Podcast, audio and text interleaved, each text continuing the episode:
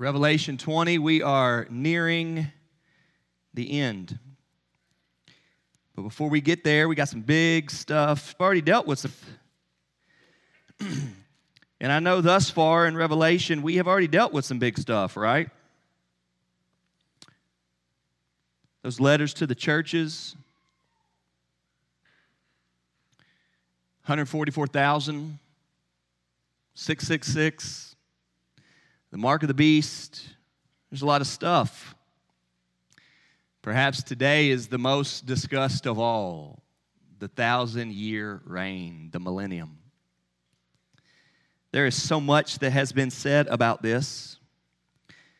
And I'm a little bit worried that we may not leave here until one today because we have so much to cover. But the Word of God is true and living and the very thing that you and I need to look at today.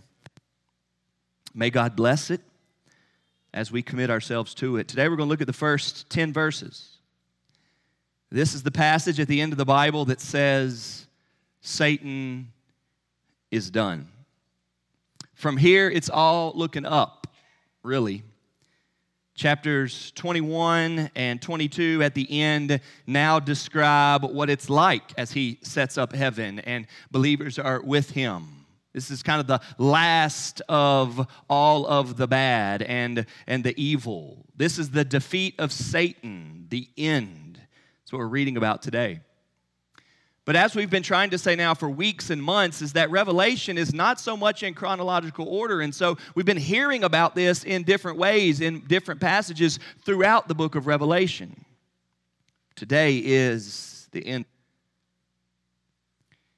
Making sense of life is often very complicated. I know you will agree with me on that. And therefore, making sense of death is often quite complicated. Making sense of life is often quite complicated, and therefore, making sense of death is often quite complicated. And if we would admit it, sometimes there aren't any good answers. Perhaps you know people right now caught up in the hardness of life, and the harshness of life in dealing with the heaviness of death. And there really isn't much else to say. And the Bible is okay with that. Even as a Christian and a pastor, I'm okay with recognizing that life on this side of heaven is that way. So is the result of sin and the fall and us wanting to do life in our own way. The Bible does tell us that one day soon it will all be finished and God will reign and the Lord Jesus Christ will reign. And that will be the beauty and glory and comfort and safety and happiness and joy and thrill and peace for all those that believe. Folks, it may not comfort you completely, fully right now in your circumstance. And what I mean by that is that you will still feel the pain that this life gives. He doesn't fix all of our problems and struggles. But the promise of God that one day soon it will all be over. We will be with God forever, reigning in heaven for all those who believe. That is to be the ultimate comfort for you today. And our passage from Revelation 20 gets us there. Read with me, if you will, Revelation 20, verses 1 through 10. Then I saw an angel coming down from heaven, holding his, in his hand the key to the bottomless pit and a great chain, who is the devil and Satan, and bound him for a thousand years, and threw him into the pit and shut it and sealed it over him, so that he may not deceive, he might not deceive the nations any longer until the thousand years were ended. And see, after that, he must be released for a little while. Then I saw thrones, and seated on them were those to whom the authority to judge was committed. Also, I saw the souls of those who had been beheaded for the testimony of Jesus and for the word of God, and those who had not worshiped the beast or its image and had not received its mark, ears, foreheads, or their hands. They came to life and reigned with Christ for a thousand years. The rest of the dead did not come to life until the thousand years were ended. This is the first resurrection. Blessed and holy is the one who shares in the first resurrection. Over such, the second death has no power. But priests of God and of Christ, and they will reign with him for a thousand years. And when the thousand years are ended, Satan will be released from his prison and will come out to deceive the nations that are at the four corners of the earth, Gog and Magog, to gather them for battle. Their number is like the sand of the sea. And they marched up over the broad plain of the earth and surrounded the camp of the saints and the beloved city. But fire came down from heaven and consumed them. And the devil who had deceived them was thrown into the lake of fire and sulfur, where the beast and the false prophet were. And they will be tormented day and night forever and ever. These truths are the final answer and comfort to us that we are to look forward to and hope in. That God is going to defeat the devil once and for all, and we will never deal, never deal with evil, sin, death, and the devil ever again. That time is coming, and no matter what we suffer through now, that is to be our comfort. May you believe that. May your life and hope and daily confidence be the promises of God that comfort us. Yes, we pray, and yes, we labor and seek the Lord for wisdom that life might get better here. And so often it does. We have better days and better seasons. But when we are most broken, may we know that it is the promises of God for eternal life that is the most comfort. That's why we read Romans 16 earlier in the service, where the book of Romans, that great letter written to the church that is so encouraging to us about how Jesus is a life changer and a Savior who justifies the sinful and forgives sins and creates new life in people. That beautiful book of Romans that tells us nothing can separate us from the love of God in Christ Jesus, not life nor death. And as heavy and confusing or complicated life or death may be, nothing, Romans 8 says, can separate us from the love of God in Christ Jesus. That letter of Romans ends, as Matt read it in Romans 16, with saying, The God of peace will soon crush Satan. Romans 16 says that. He will. And no matter what you're going through today or tomorrow, ought to push you to say, just a little bit longer. Just a little bit longer, and we'll be there. May you put all of your hope and trust and confidence in the promises of God that Jesus is the answer to the promise. You surrender everything you got and turn every emotion and struggle to the promises of God that Jesus is the answer. May your life and your heart and your sinfulness and your battle conflicted inside of you surrender and bow down to the promises of God and the work of Jesus Christ to be the comfort. This passage in Revelation 20 gets us to seeing that in the end, when Satan is defeated, Jesus reigns. And not only does Christ reign in the end for all eternity, but he specifically reigns over the very things that are plaguing us. He specifically reigns as victorious over the things that are bothering us and that are getting in the way of that peace that we so long desire, of those joyful moments that we labor for. He reigns over those things. My first point this morning, number one, for the kids listening page and taking notes. Number one, Christ reigns over the devil. I love that the Bible ends this way. Make no mistake about it that Christ reigns over the devil. This is so clear. In verse 1, we've got an angel that's holding the key, right? holding the key to that bottomless pit in a great chain. The devil's not this free roaming thing that does whatever he wishes. Verse 2 says he seized the dragon, and the dragon, which he's been described often throughout Revelation, and we've explained this many times, is that ancient serpent. That takes us all the way back to the very, very first time ever that we hear of the devil in Genesis chapter 3, when the snake comes up, the devil, that ancient serpent, to deceive Adam and Eve. The dragon, the ancient serpent, who is the devil and Satan. One is the accuser, the other is the liar all things crooked, evil, and wicked find their origin and their beginning in this guy. Culture opposes God and he opposes you. And we live in a world and a culture, and quite truthfully, a, a, Christian denomination that doesn't give much attention to the devil, or at least not as much. There are other churches and denominations around that talk about the devil a whole lot more than we do. The Bible here tells us that he is strong and working. Jesus tells us that he comes to kill, steal, and destroy. But Revelation 20, bringing us to the end of all time and the end of God's long book, tells us that Christ reigns over him. He is seized, and in verse 2, the devil is bound. We'll talk a little bit more about a thousand years, but however you look at that, that's a long time.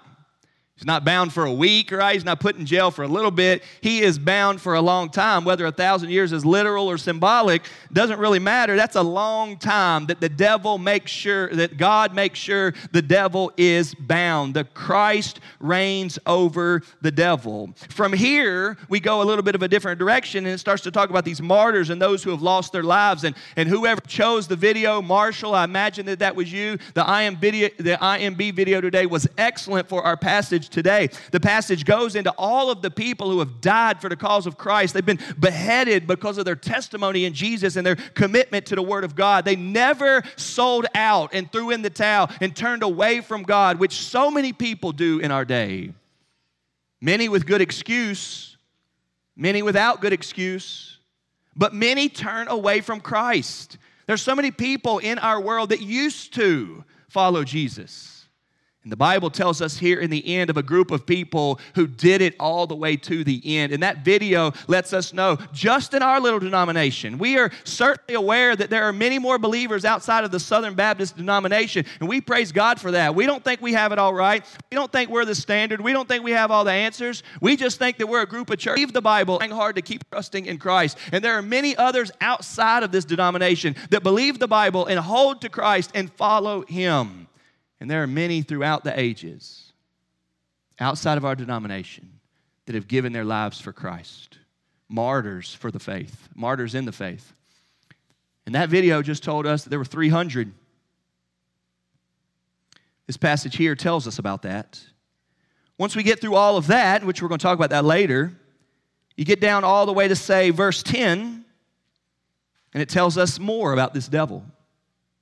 The devil who had deceived them was thrown into the lake of fire and sulfur, where the beast and the false prophet were, and they will be tormented day and night forever and ever.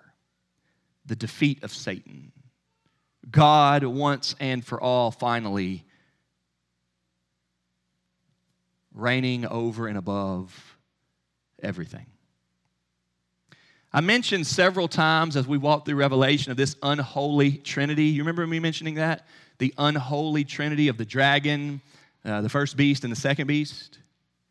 Here again in verse 10, we have the unholy trinity, a reunion of them. They're all back together in hell, defeated forever. Martin Luther once said that even the devil is God's devil. This passage shows that to us. We preached through the book of Job a couple years ago, and the book of Job made this reality visible to us, did it not? If you're familiar, if you're familiar with the book of Job, you remember that one day the devil just comes up to God and starts a conversation with him. And God engages the devil in this conversation about what the devil's trying to do on earth. And the devil, in all honesty, says, I'm just looking for somebody to devour, roaming here and there. Other places, anything about him, give us that same picture, that same description. He's a lion. Job doesn't mention anything about him being a lion. But the Bible says he's like a lion, roaming and prowling, looking to devour somebody. And Job makes that so visible to us. We, we can picture that. And it is God, not the devil, that says, Well, what about this guy? Why don't you go after him? It's a wild scene for us to consider, but it helps us so much to understand what God is doing in allowing the devil to do what the devil does. Listen to this commentator who's going to help us a lot over this sermon speak about Christ reigning over the devil. Notice here, okay, in our passage in Revelation 20, we have him seized and bound. The devil bound. Wilcock says Satan is seized and bound. Whatever interpretation may seem to be placed on this by the writings of commentators or by the state of the world around us, Christ's own words must carry the greatest weight. And it is there in the teaching of Christ that we find the only other biblical reference to the binding of Satan. All three synoptic gospels, that's Matthew, Mark, and Luke, relate the parable of the strong man fully armed who guards his own palace so that his goods are in peace. The story goes on to describe the coming of one stronger than he, whose object is to plunder the strong man's property. The newcomer assails him and overcomes him, says Luke, and binds him, says Matthew and Mark.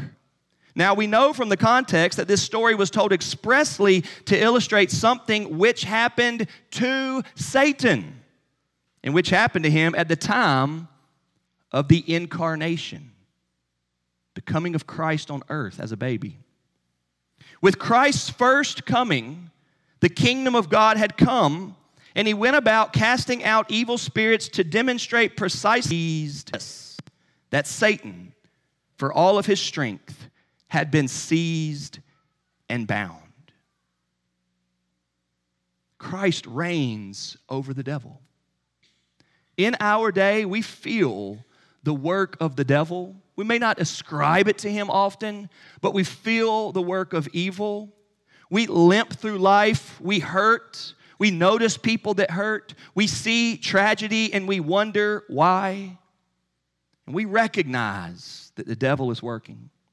This is why we are to put on the whole armor of God, as we've learned in Ephesians 6, as that passage tells us that we may be able to stand against the schemes of the devil knowing and believing and trusting that greater is He who is in us than He who is in the world.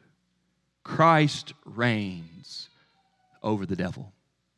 When you and I feel the heaviness of sin and the brokenness and the struggle of this life, so often we cry out for things to get better. And through good decision making, and support of friends and loved ones and a good church family, may things get better. May there be better days ahead. But for all the times that there aren't, may your soul and your feet, may your head and your heart stand firmly on this truth that Jesus Christ reigns over the devil. He is bound, and one day he will be thrown into hell forever. May you believe it. But not only does Christ reign over the devil, as we see in this passage, but secondly, and I love this truth, Christ reigns over deception. Number two, Christ reigns over deception. Because of our passage last week and the mention of deception in chapter 19, I've been thinking about that and had an opportunity this week to preach chapel at one of our local schools Preached on deception there. And we have the word brought up again here in verse 20, uh, Uh, in chapter 20, verse 3. In chapter 20, verse 3, you see He threw him into the pit and shut it and sealed it over him so that he might not deceive the nations any longer. For as much as the devil is trying to deceive, and for as much deception as there is in the world, and for as much as we do hear the Bible tell us, do not be deceived. It says it all the time do not be deceived, do not be deceived, do not be deceived. We must be awake and alert to not be deceived by all sorts of things. We talked about it Wednesday night here. I preached on it Friday morning at that school. We're deceived by ourselves. We're deceived by messages. We're deceived by people. We're deceived by the devil. There is so much deception in our world.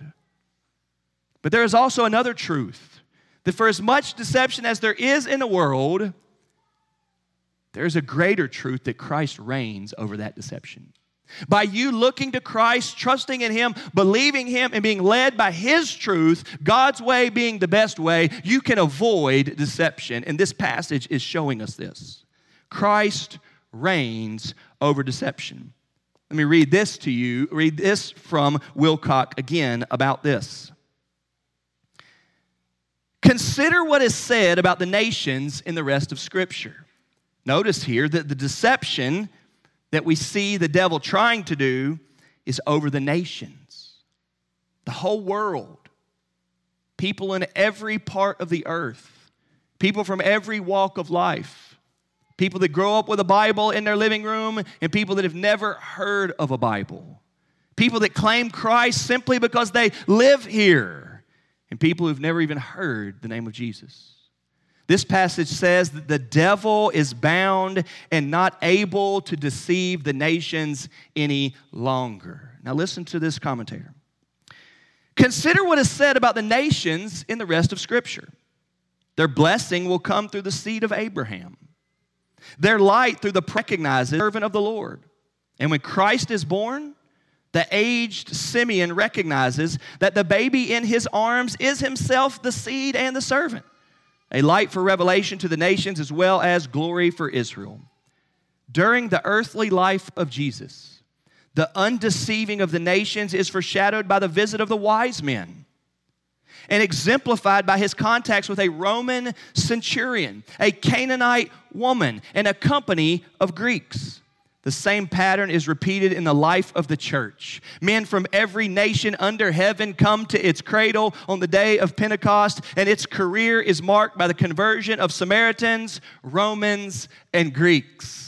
And when the New Testament was written in the book of Acts and the book that we're reading right now, Revelation, the United States of America had not even been dreamed of. It was thousands of years later, well, it was hundreds of years later, over a thousand years later, before any mention of God and truth and salvation in Christ landed in Fairdale, Kentucky. And by the mercy of God, it got here because the nations are not able to be deceived when the message of pre- is preached that Jesus Jesus Christ gave his life on the cross for whosoever will. The nations are not able to be deceived when the name of Jesus is proclaimed. Satan is bound over that proclamation.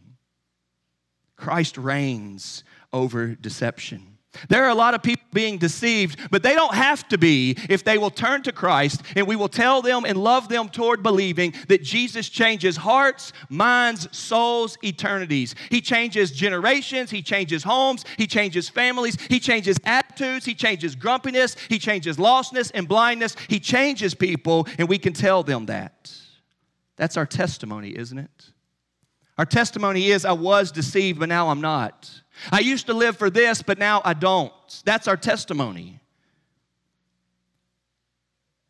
All of us can feel and relate to one else. This. Man, I should be someone else. I should be somewhere else. I should be doing something else. I should be living for something else or for someone else. I should be some other type of way. But God got a hold of my life and He saved me and He changed me. He changed my heart on the inside. God did that. God changed what I love. He changed what I follow. He changed what I value. He changed what I live for. He changed the very thing that drives me and directs our lives. That's our testimony, isn't it? That we used to be deceived, but now clarity has come that life is about God.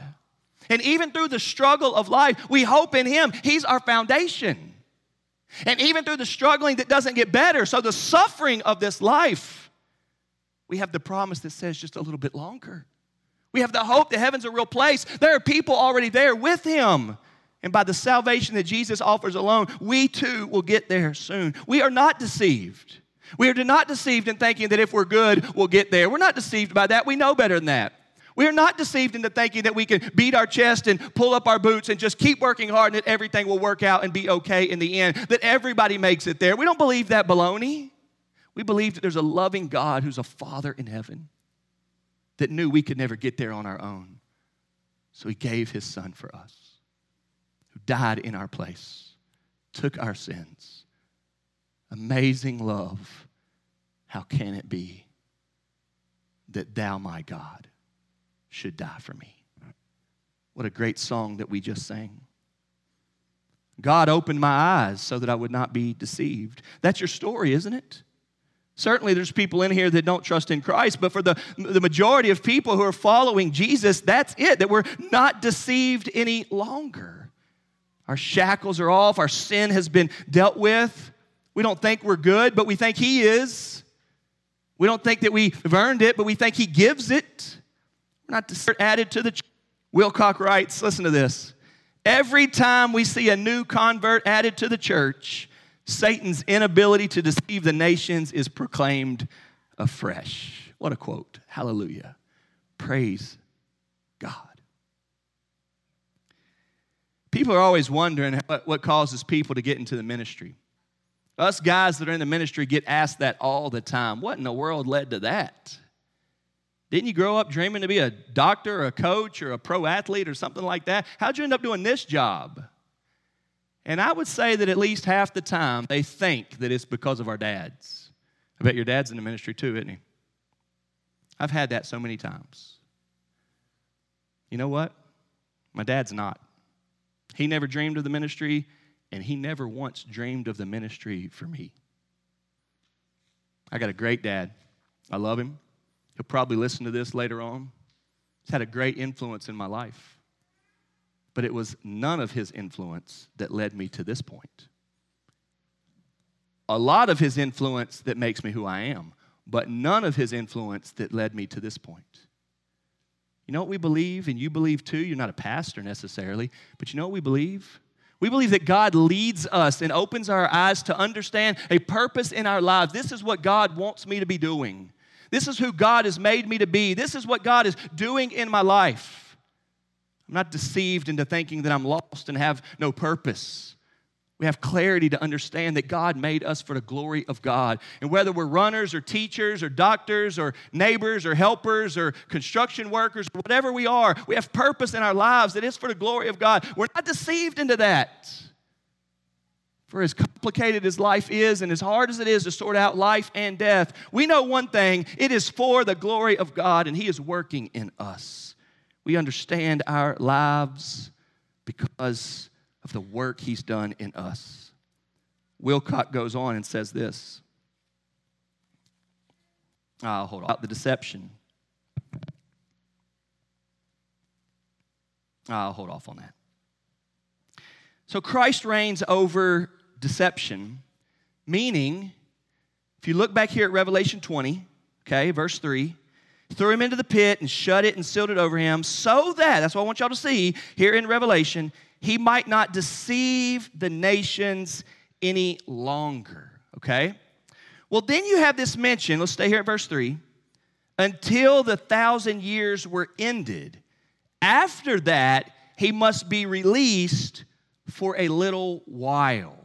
So, this thousand years, okay, whatever it is, will at some point come to an end where Satan is let out and he tries to go crazy and he tries to ruin everything that he can.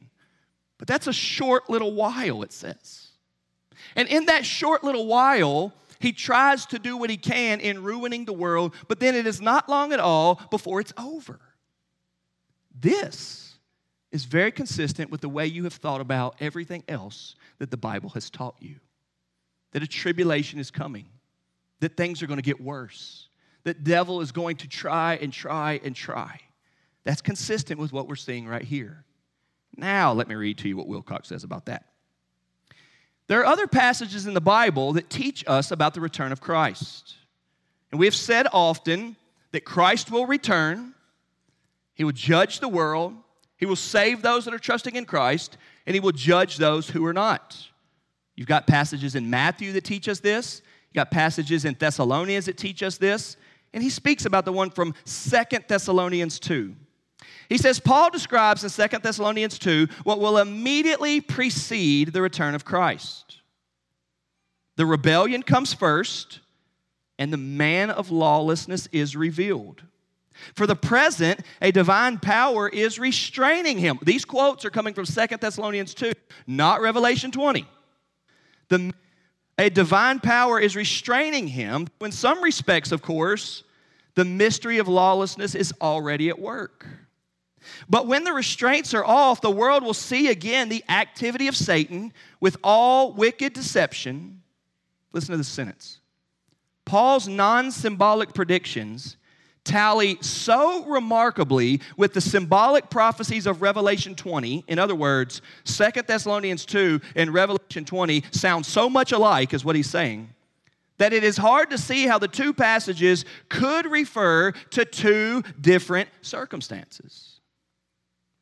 The binding of Satan and then the letting him go, pointing us toward what we are experiencing now, pointing us up to the return of Christ when God will save the world, judge the lost, and forever defeat Satan. Christ reigns over the devil, Christ reigns over deception. And finally, number three, Christ reigns over death. Hallelujah. If you look at verse 4, it's a heavy section, but it is comforting. Then I saw thrones, and seated on them were those to whom the authority to judge was committed.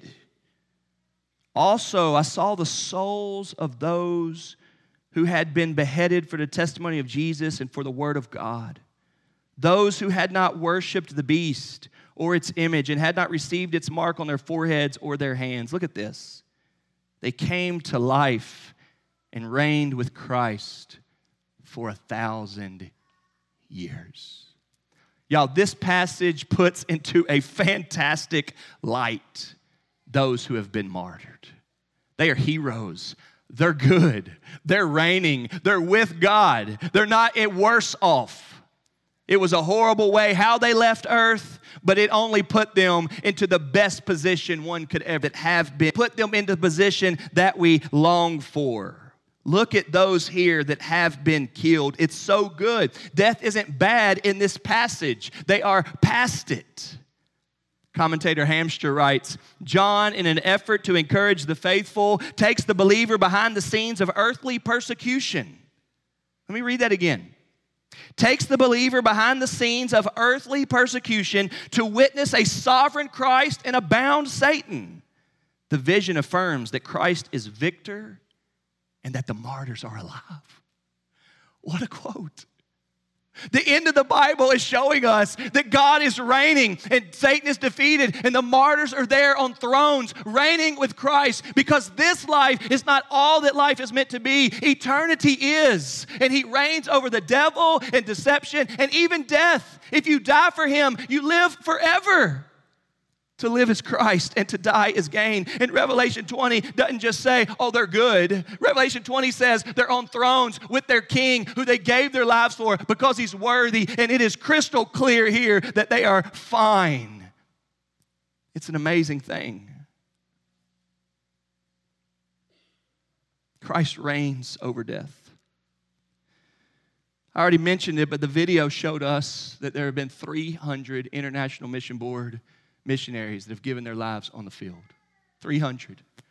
Our Lottie Moon Chris, Christmas offering, y'all haven't put those two things together. The reason why we're showing those videos is because right now we're taking up that offering because 100% of that money goes to support those missionaries.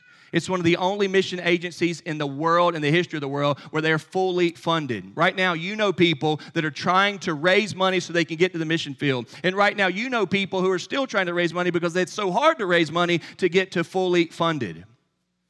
But the IMB will pay 100% to get those missionaries there.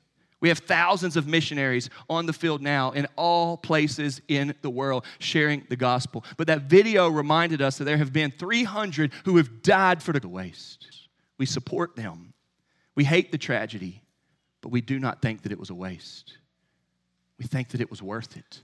And we know that God was working through it. And this passage tells us where they are and where they will be and that they are okay. Christ reigns over death. It tells us that here. Not only does Christ reign over death with this passage, and that the martyrs are okay, and that people are alive after they've died, but Christ reigns over death in the sense that he too died. May we never think about death without realizing Jesus died. May every death we see, witness, and experience cause our minds to go to, He died too. Jesus can sympathize with you around every death you deal with. He's been there. He knows what the last breaths are like. He knows what the fear of death is like. He knows what it is to lose your life. He's done that. Christ died, and yet He lives. May you and I look for all comfort in life and death through Christ who died and lives. Lately, we have seen a lot of tears. Lately, I've seen a lot of tears. In recent days and weeks, I've been in a lot of deathbeds. I've been with a lot of people recently where they've died days after I was with them. This week, I sat beside Anna Harris and talked to her close to 30 hours before she died. I actually went with a message from one of our church members and said, Hey, hey, make sure you tell her this. It was nice.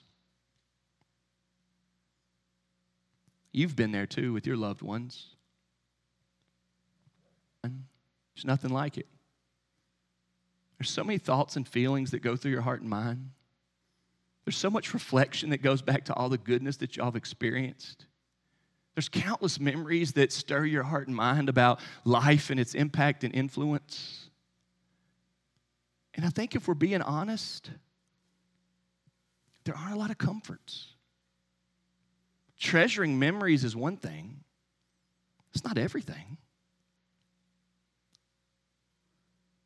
Christ reigning over death is a comfort.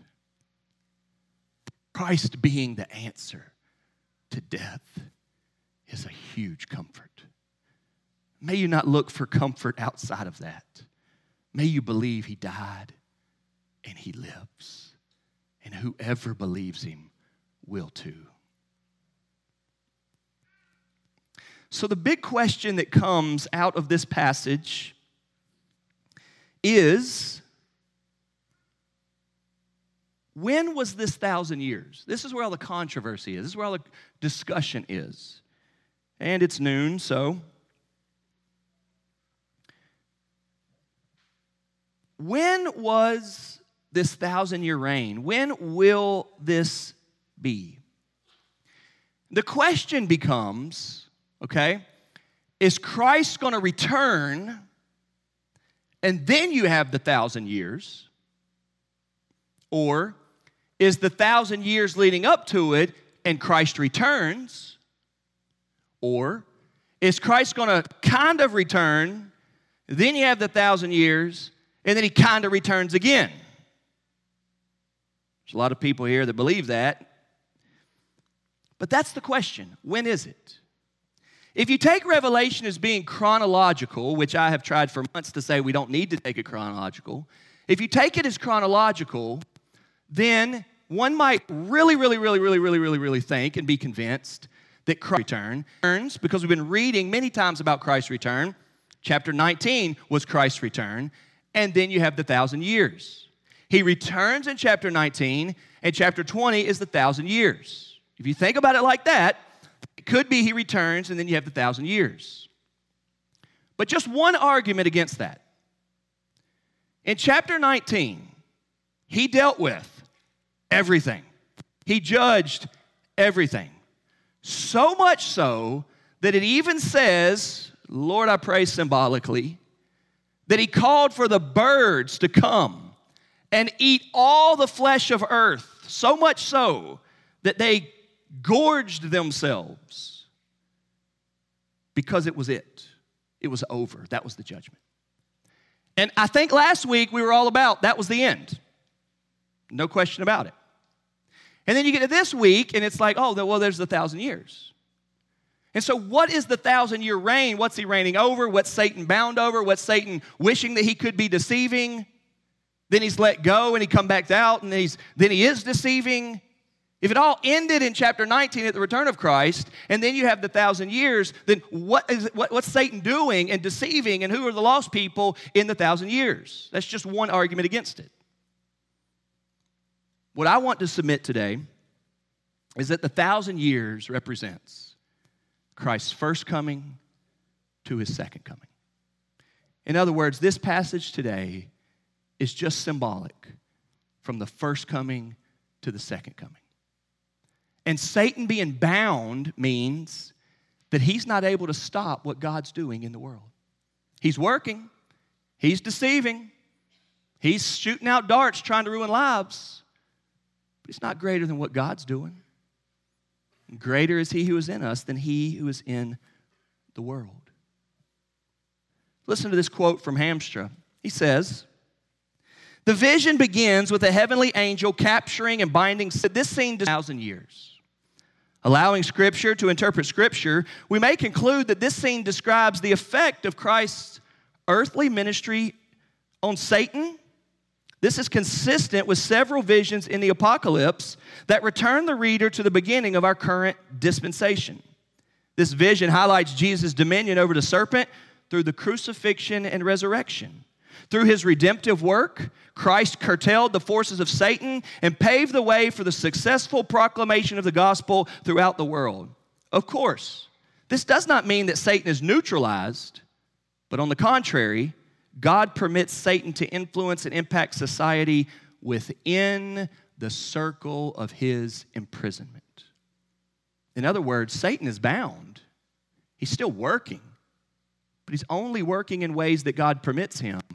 And God is working outside, bigger and above what Satan is able to do.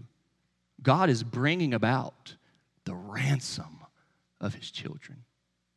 And as we share the gospel, people are being saved. Schreiner writes The insanity of evil stands out here. It cannot truly triumph over good. And this, Satan's attempts to persuade humans to rebel against God are an exercise in futility. Yes, he brings many down with him, but at the end of the day, Satan will be routed we are reminded that all sin is ultimately a kind of insanity. Sin never makes sense, it brings no satisfaction or joy, and it never succeeds ultimately. Those who trust in the Lord and persevere in faith will have the greatest joys. The Bible brings us to an end with several chapters about heaven, forgiveness, the people are there, the peace of it, the joys of it, details of it, and it's good. We're getting there. There's a judgment that we will address next week. But in our passage this morning, we are to see Christ reigning over all that troubles us. Satan is defeated.